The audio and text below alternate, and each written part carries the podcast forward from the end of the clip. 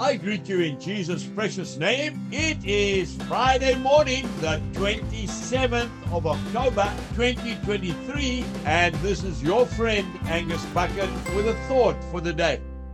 We start off in the book of Isaiah, chapter 40, and I'm reading verse 31. But those who wait on the Lord shall renew their strength. They shall mount up with wings like eagles. They shall run and not be weary. They shall walk and not faint. Oh, my dear friend, this morning we must become more intentional regarding this race of life that we are both running in together.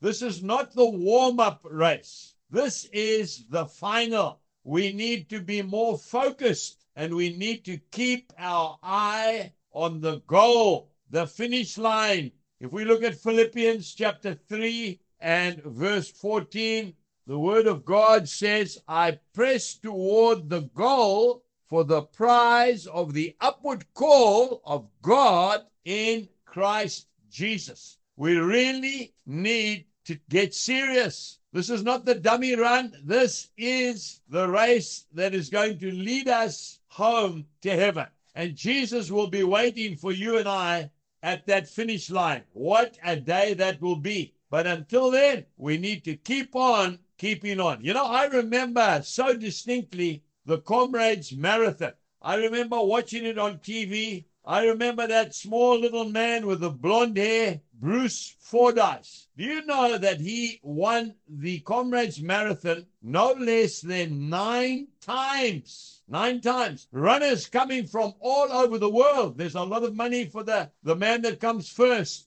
The Russians were here. The Americans were here. But you know one thing about Bruce Fordyce? He was focused. He was intentional and he kept his eye on the goal. When the gun went off and the race started, I remember so clearly all the novices, they were coming out of the stalls there, flat out running like a hundred meter race, and five kilometers down the road, they'd blown out already. Bruce Fordyce kept his eyes on that watch. He was totally committed to what he was doing. He wasn't looking at the crowds around him. He wasn't worried about all the other runners that were way ahead of him. Some of them five, ten kilometers ahead of him. People would probably say to him, Do you realize that your opponent is far ahead of you? He was focused on his race. He was disciplined, he was committed, and he knew exactly what he was doing. On the upward run, he would come up to Polly Shorts, which was just outside Pietermaritzburg, that very, very ugly, steep hill. And then he would just put on the pressure and he would come right past the runner who had probably been running ahead all the way. Tap him on the shoulder.